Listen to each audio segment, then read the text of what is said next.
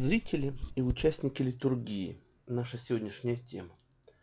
Литургия считается главнейшим христианским таинством и богослужением. На ней совершается таинство Евхаристии, во время которого хлеб и вино становятся телом и кровью Господними.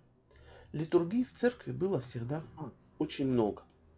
Еще в четвёртом-пятом веках, допустим, в Иерусалимской церкви употреблялась литургия апостола Иакова, в Александрийской церкви, то есть в патриархате Александрийском, а литургия апостола Марка.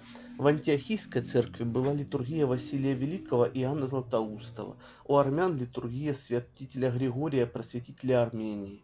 Копты использовали литургию святых Кирилла Александрийского и Григория Богослова.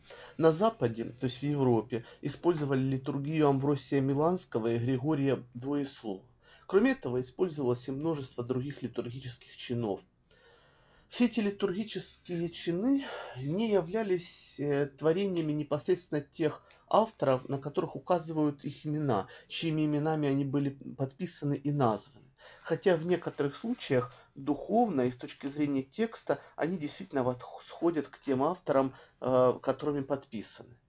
Постепенно на православном Востоке наблюдалась некая унификация евхаристического чина, и уже к двенадцатому веку повсеместной становится литургия Василия Великого и Иоанна Златоуста, а другие литургии выходят из употребления.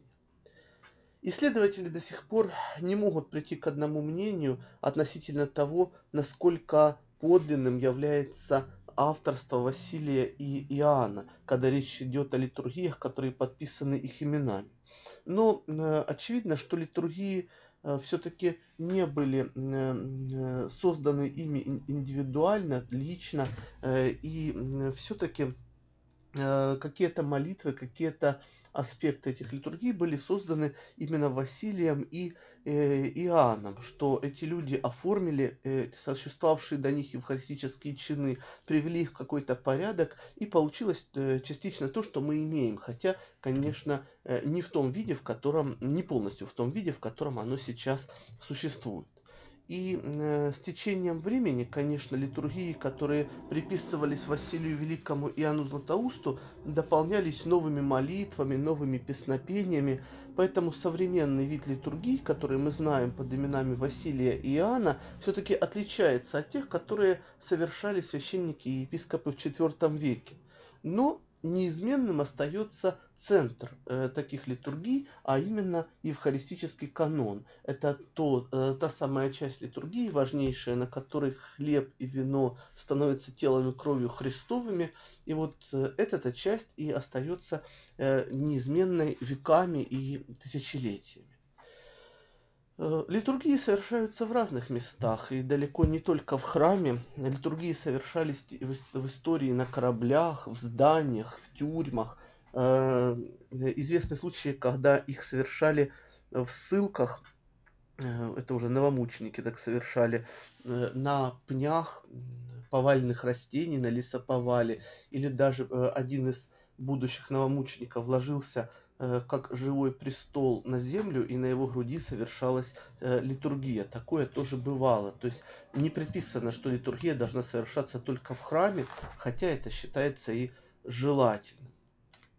Э, на литургии э, община людей, то есть те, кто стоят в храме, считаются действительно общиной, а не зрителями. Они считаются участниками, чье участие заключается прежде всего в том, что все они должны причаститься. Конечно, современная практика не такова. Сейчас причащаются только те, кто подготовились, а остальные являются какими-то пассивными зрителями, которые просто, просто смотрят на то, что происходит, но никак в этом не участвуют. И более того, уже очень долгое время, в течение многих тысячелетий, ну уже больше тысячи лет, по крайней мере, люди не чувствуют себя общиной, когда причащаются. И это было уже во времена древних монахов, во времена Симеона Нового Богослова. Люди уже себя общиной на литургии не чувствовали. И, кстати, именно по этой причине церковь исключила из литургического чина «возлюбим друг друга лобзанием святым». Был такой, такой возглас, который был заменен на «возлюбим друг друга и единомыслием исповемы», потому что «возлюбим друг друга лобзанием святым» предполагало то, что люди действительно должны поцеловать друг друга, а поскольку они уже не чувствовали себя общиной, они не чувствовали себя э, теми, кто пришли совершать единое дело, как это было в, первых, в первые три века христианства, то и этот возглас тоже был, был исключен, к огромному сожалению. Ну, а может быть и не к сожалению, потому что действительно сейчас люди, приходящие в храмы, не чувствуют по отношению друг к другу никакого родства. Как замечал священник Алексей Уминский, э, в храмах э, эр пэ цэ никто друг другу по большому счету не нужен. И это действительно так. Мы не можем найти такую, э, такое место, в котором бы люди были нужны друг другу. Э, конечно, мне приходилось бывать в разных городах, и в разных городах, и в разных храмах положение разное. Где-то храм ближе к общине, где-то меньше. Но вот в моем городе, допустим, из пятидесяти храмов нет ни одной общины, нет ни одного храма, в котором бы люди чувствовали родство по отношению друг к другу. И здесь возникает совершенно иное отношение к Евхаристии.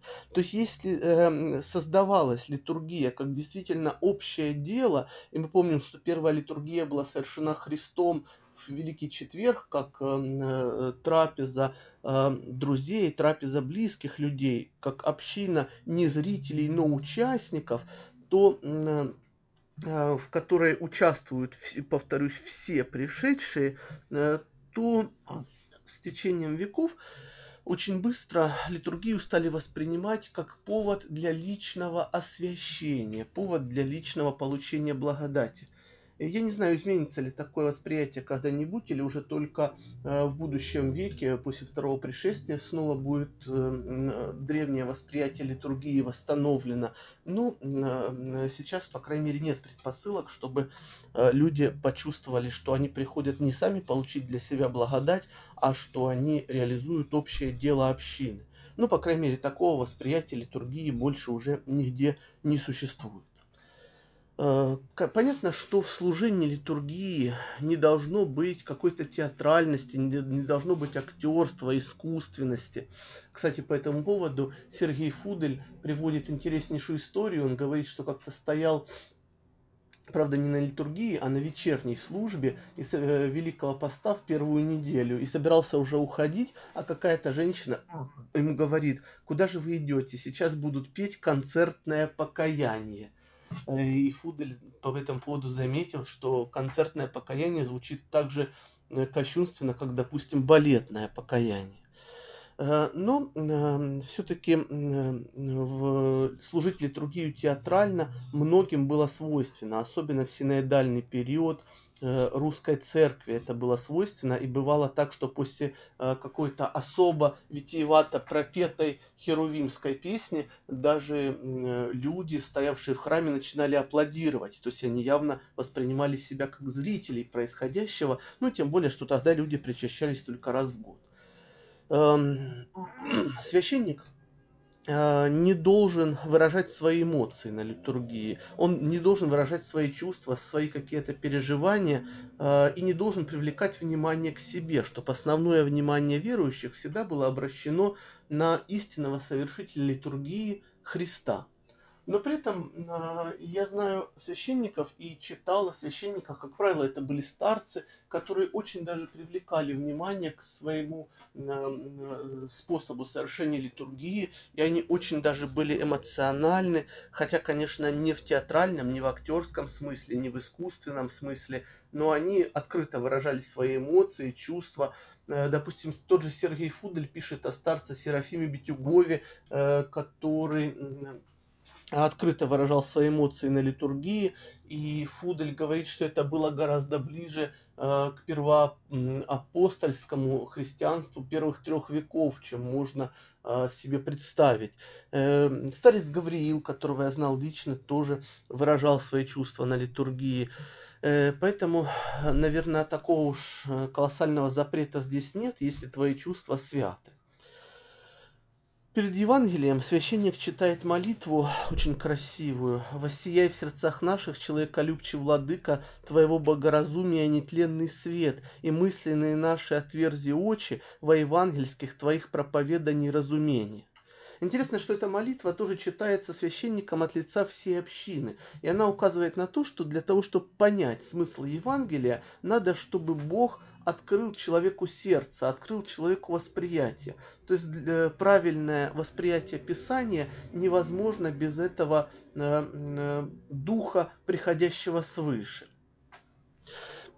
На литургии всегда присутствует проповедь. При этом проповедь считается действительно важной, неотъемлемой частью богослужения, хотя она воспринимается людьми как некая вставка в службу или добавка к службе. Но э, богословы э, считают, что литургия должна быть школой богословия для христианина, и поэтому проповедь с точки, такой точки зрения должна звучать на каждой службе, на каждой литургии, не только на воскресной, не только на праздничной, но и на совершаемой в любой день недели. И священник, который уклоняется от проповеди, этим самым уклоняется от той апостольской миссии, которая на него возложена. Потому что на каждого священника такая миссия была возложена фактом его рукоположения. Интересно, что э, церковная традиция не запрещает лаику, то есть мирянину, э, тоже совершать учительство в церкви, то есть э, то, что называется катехизическая просветительская деятельность. Э, в Древней Церкви, конечно же, катехизаторами были люди, принадлежащие к церковной общине, но не обладавшие священным саном. А в наше время мирянин тоже может получить на литургии служение проповедника и выйти и читать проповедь на литургии. Я видел такие случаи, когда человек, не обладающий никаким саном, никаким церковным положением, читает проповедь на литургии. И слышал о таких случаях, допустим, известный ученый Сергей Аверинцев читал такие проповеди. И, что интересно, в начале его проповеди были похожи на университетские лекции, то есть никто в храме, в принципе, ничего не понимал о том, что говорил Сергей Аверинцев на таких проповедях, на литургии. Но он очень быстро, будучи гениальным ученым, почувствовал, что проповедует неправильно, что проповедь – это иной жанр, чем лекция, и что нужно говорить по-другому, нужно говорить с примерами, ярко, образно, без всяких подробностей, без всяких сносок на прочитанную литературу. И его проповеди стали, хотя и все равно очень сложными для восприятия, но интересными. И их сейчас тоже можно прочесть. Некоторые из них опубликованы в его собрании сочинений. Это вполне интересные вещи, которые одновременно и дают пищу уму, и сердцу, и их стоит прочитать. Одной из проблем современного православия является, скажем так, отсутствие каких-то переходных звеньев между церковью и миром вне церкви, то есть внецерковным миром. И здесь между человеком, далеким от церкви, и церковью стоят барьеры. Это языковой барьер, и культурный. И если человек случайно, или даже не случайно, заходит в православный храм, то такой нецерковный человек попадает в чуждую для себя культурную среду, где совершается служба, которая звучит на непонятной для него речи. И здесь тоже важная проблема, которую никто, по крайней мере, в русской церкви не хочет решать. Есть такие слова в Писании, что вера от слышания, а слышание от Слова Божия. То есть понятно, что человек должен понимать, о чем идет речь в богослужении, в чтении Писания. Но когда все богослужение, и тем более чтение Писания, совершается на чуждом языке, на котором никто не разговаривает, на мертвом языке, то получается, что даже сами священники не понимают, о чем идет речь. А если они утверждают, что понимают, то предложите им перевести какое-нибудь предложение вроде «Пета бяху мне оправдание твоя на месте пришествия моего». И тут они, конечно, все садятся в лужу, потому что никто понятия не имеет вообще, о чем идет речь, потому что церковнославянский язык сложен. Но православное богослужение все-таки драгоценно тем, что оно дает, скажем так, человеку, на него пришедшему, верный образ мысли и образ жизни, который он получает и через молитв, которые слышит, и через воздействие Духа Святого. Было бы хорошо, если бы он еще эти молитвы понимал, потому что очень часто человек их совершенно не понимает. И я помню свои первые приходы в храм, даже первые десятки приходов в храм, когда совершенно ничего было непонятно. А когда я пришел в первый раз, то все это действительно было какой-то чуждой культурной средой, в которой совершалось что-то совершенно далекое от моего восприятия. И совершенно при этом непонятное. Поскольку обязанность священника – это молиться за всех своих прихожан, то молитва произносится священником одновременно и от своего лица, и от лица всей той общины, всех тех людей, которые пришли. Получается, что не только священник, но и вся община поставлена Богом на служение. То есть все, кто присутствует в храме, являются не мирянами, как у нас принято говорить, а верными, лаиками. И они все служители алтаря. Все они должны призвать благодать Святого Духа на хлеб и вино.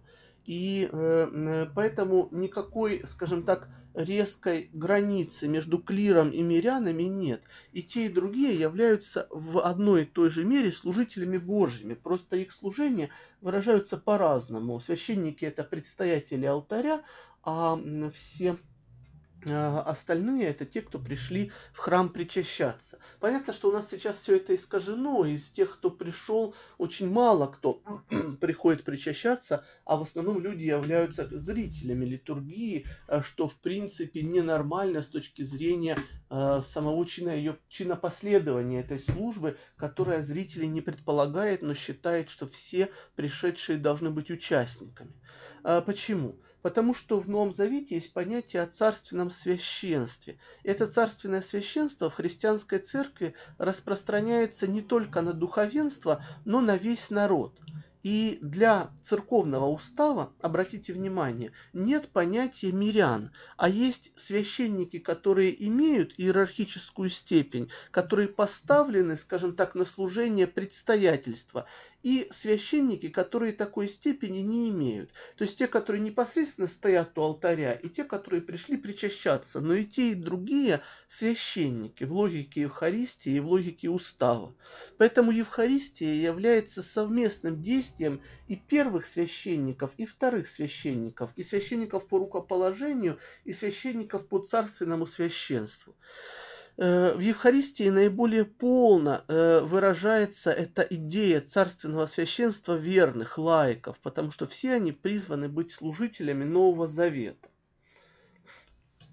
Интересно, что, те, что если не считать евхаристического канона, то многие части литургии, известные нам, как, допустим, литургия Иоанна Златоуста, были привнесены в нее значительно позже. Так, допустим, византийский историк Григорий Кедрин пишет, что херувимская песнь была введена в литургию в девятый год царствования императора Юстиниана второго, то есть это где-то пятьсот семьдесят третий — пятьсот семьдесят четвёртый годы. А вот целование мира, о котором я говорил уже, после X века вышло из употребления, то есть к этому времени люди уже совершенно не чувствовали себя никакой общиной, никаким общим делом, общим таинством, а все чувствовали себя одиночками, которые пришли для того, чтобы лично получить благодать. И даже такие светила, как Симеон Новый Богослов, тоже воспринимали литургию именно так. И э, встретить человека, который воспринимал бы литургию как общее дело, и сейчас, я думаю, невозможно, потому что э, утрачено это чувство общинности, утрачено христианами чувство того, что они все-таки братья, что они близкие друг к другу. Как это преодолеть и возможно ли это преодолеть? Я много думал об этом, молился об этом и понял две вещи. Что, во-первых, проблема разобщенности, точнее, во-вторых, может быть преодолена человеком в собственном сердце. То есть, когда он идет по пути Духа Святого, то он в своем сердце преодолевает эту разобщенность, эту, как говорил Сергий Радонежский, ненавистную рознь мира сего, и он в своем сердце соединяет людей. Но другим это, скорее всего, будет неочевидно, и другие от этого никакую в общину, в общину не соединятся. И поэтому есть еще один важный путь, это когда соединяются единомышленники, то есть люди, действительно глубоко живущие, живущие Духом Святым. И здесь мне очень дорого э, мысль Паисия Афонского, его предсказание о том, что э, современность, то есть двадцатый-двадцать первый век таковы, э, что э, давление на добрых людей со стороны мира, со стороны злых людей, со стороны всяких вреден весьма и весьма увеличилось. И отсюда добрые люди начинают с помощью интернета, с помощью телефонной связи, ну вообще с помощью средств современной связи соединяться друг с другом, хотя находятся в разных концах земли. И получается, что люди, живущие Духом Святым, все-таки соединяются и находят друг друга. И хотя они не составляют общину в конкретном храме, но они составляют общину церкви, часть церкви. И эта церковь красива, потому что она наполнена высокими, светлыми, достойными людьми, которые, хотя и живут в разных частях этого мира и могут друг с другом в течение жизни даже не встретиться. А вот символ веры, как пишет Феодор Чтец в своей церковной истории, упоминается в этой церковной истории, что этот символ веры ввел патриарх Константинопольский Тимофей, который правил с пятьсот одиннадцатого по пятьсот восемнадцатый год. И этот патриарх Тимофей приказал, чтобы символ трёхсот восемнадцати отцов читался за каждым богослужением. И, конечно, это был Никио-Царьградский символ веры, который изначально, кстати, был крещенским символом веры, то есть он использовался во время крещения людей, и только потом, вот в пятьсот одиннадцатом году, стал использоваться во время литургии. Но, повторюсь, евхаристический канон, эти слова благодарения, они всегда были теми же самыми, они всегда обнимали всю Вселенную, всю историю человечества. И когда мы вчитываемся в слова этого канона, то мы видим, что там представлена история мира от его сотворения до второго пришествия включительно. Вот настолько э, это удивительно, и настолько в сознании авторов евхаристического канона совместились эти события и э, видение, э, скажем так, э, Бога ветхозаветного во славе, и видение Иисуса народом израильским, и та будущая реальность э, Царства Небесного, э, которая еще только-только должна прийти. Все это совмещается в видении автора евхаристического канона. Вот. Евхаристический канон очень красив, и он просто невероятно поэтичен. Мне хотелось бы несколько моментов из него привести. Вот, допустим, фрагмент из канона Иоанна Златоустова. Что это вообще за евхаристический канон и где он звучит, чтобы было понятно? Он, это так называемые тайные молитвы. Тайные не потому, что они засекречены, а потому, что они составляют таинство литургии, и священник их читает в алтаре.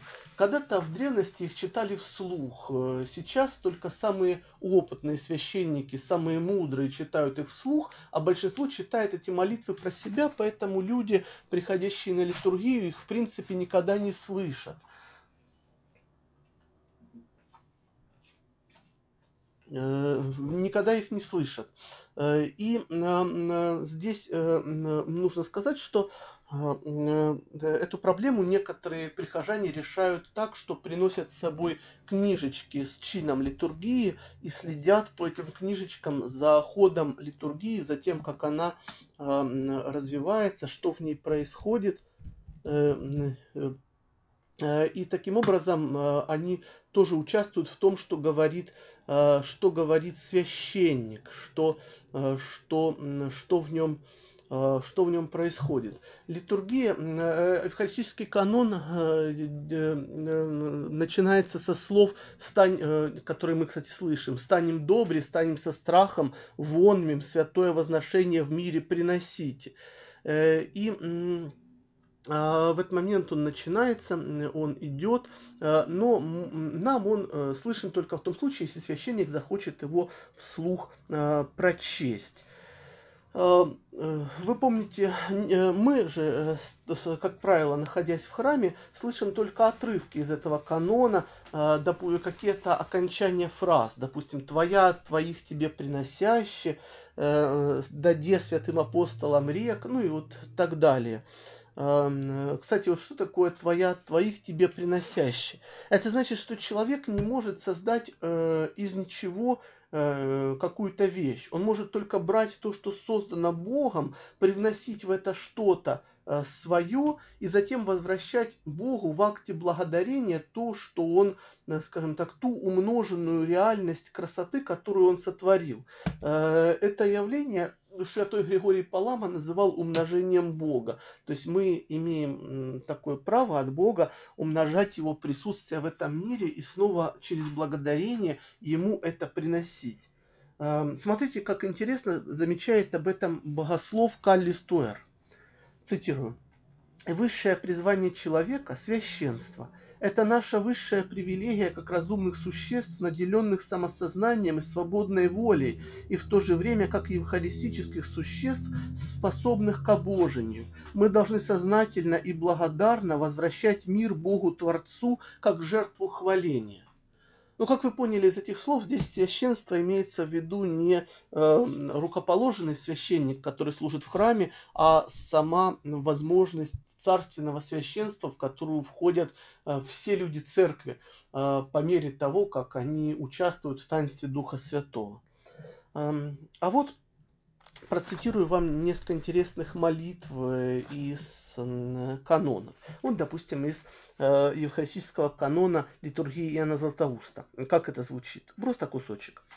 «Еще приносим Тебе эту словесную и бескровную службу, и просим, и умоляем, не спошли Духа Твоего Святого на нас и на лежащие здесь эти дары, и сделай этот хлеб драгоценным телом Христа Твоего, а то, что в чаше, драгоценной кровью Христа Твоего, притворив хлеб и вино Духом Твоим Святым, дабы они были для причащающихся в трезвении души, в оставлении грехов, в приобщении Святому Твоему Духу, в достижении полноты Царства Небесного, в дерзновение по отношению к Тебе, не в суд или во осуждение». Какая красивая, удивительная молитва, да, и мне очень нравится эта часть, ну, вообще вся она прекрасна, но мне очень нравится «в дерзновение по отношению к Тебе».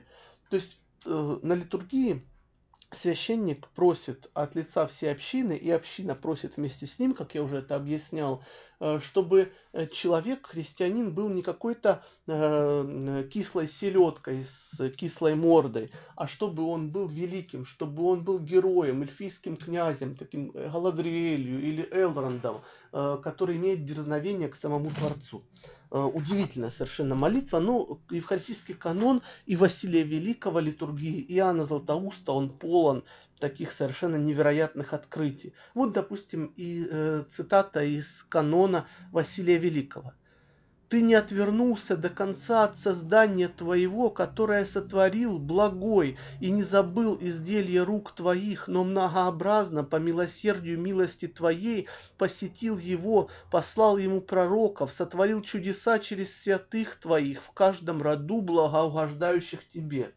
Тоже какая удивительная мысль, которая говорит о том, что э, в каждом поколении существуют святые. Да и как бы э, не кричали те, э, кто считает, будто бы э, все это не так, будто бы святые это э, привилегия э, будущих, э, ну, скажем так, каких-то прошлых времен. Но вот что на самом деле говорится в этом каноне, э, что э, святые существуют всегда и в каждом поколении. Или еще цитата из канона Василия Великого. и, пожив в этом мире, дав спасительные заповеди, освободив нас от обмана и дозаслужения, Он привел нас к пониманию Тебя, истинного Бога и Отца, приобретя нас для Себя как царственного священства, народ святой». Вот снова, да, говорится о том, что все люди – это царственное священство, это священники. Удивительный совершенно момент, прекрасный момент. Но заметьте, что я читаю вам все эти моменты на русском языке, то есть в переводе на русский. А когда мы читаем, точнее, когда священник читает все это на церковнославянском, то он может и сам не понимать все, что там написано. И, как правило, даже действительно и не понимает. И за всю историю русской церкви было очень мало священников, которые искали перевода на русский язык, чтобы понять, что же все-таки в самом центре литургии, в самом сердце церкви написано и сказано. К сожалению, как говорил Карамзин или Пушкин, ленивы мы и нелюбопытны. Или вот еще из евхаристического канона Василия Великого. «Нас же всех, причащающихся от единого хлеба и чаши, соедини друг с другом в причастии одного Святого Духа». Как прекрасно, да, то есть всех соедини, чтобы все были вместе, чтобы совершилось это таинство общины. Но я думаю, что сейчас в современности это таинство общины все-таки совершается там, где действительно люди живут в Святом Духе, даже когда они стоят не в одном и том же храме, а когда они разбросаны по всей земле, их соединяет Господь и их соединяет интернет, потому что можно всегда друг другу написать, сказать, что мы рядом, даже если встретиться не получается, но увидеть друг друга, тем не менее, все равно возможно. Или вот еще из литургического, евхаристического канона и литургии Златоуста. «Еще приносим тебе эту словесную службу о Вселенной». Потрясающие слова. То есть э, человек, который э, стоит в, э, в храме перед алтарем, и вся община молится о целой Вселенной. И Иоанн Крис, э, Кронштадтский говорил по этому поводу, что благодаря литургии Господь дает э, понимание ученым, и вдохновение поэтам, э, и силу земледельцам, и способность земле родить, и э, способность скоту плодоносить. То есть все-все-все, чтобы было э, в этом мире для человека, дается благодаря тому, что служится литургия. Э, вот э, такое э, совершенно э, потрясающее потрясающая вещь. И было бы, скажем, неверно думать, что в, во всем этом не важна будто бы проповедь. Проповедь, повторюсь, не является какой-то приставкой к литургии, но неправильно произносить проповедь на запричастном, как это часто делается, допустим, на службах архиерейских, потому что эта проповедь на запричастном отвлекает людей от будущего причастия, ради которого они и собрались. Исключением может быть только проповедь о самом причастии, но очень редко в храмах произносятся проповеди о причастии. И в завершении сегодняшней лекции хочу сказать, что в Древней Церкви миряне, то есть народ Божий, причащались точно так же, как и священники. Они брали тело Христова руками и ели его, и брали чашу и делали из нее три глотка. Я когда-то был на литургии апостола Иакова, однажды в жизни был, и на этой очень древней литургии вот это вот древнее причастие первых трех веков сохранилось. Там действительно ты берешь руками тело Христова сам, как священник его берет в алтаре, и берешь чашу и отпиваешь от нее три глотка, а чашу тебе подает диакон. Ну, получается, один диакон стоит с телом Христовым, а другой с кровью Христовой, и ты вот так идешь и причащаешься. Это потрясающее совершенно ощущение такой какой-то древности невероятной. Вот. Мы сегодня успели поговорить только о чине литургии. Мне хотелось бы поговорить еще и о традициях редкого и частого причащения, и вообще о причащении. Но об этом мы с вами поговорим уже завтра, потому что завтра у нас с вами будет вторая часть сегодняшней нашей лекции. И я буду рад вас всех видеть на ней.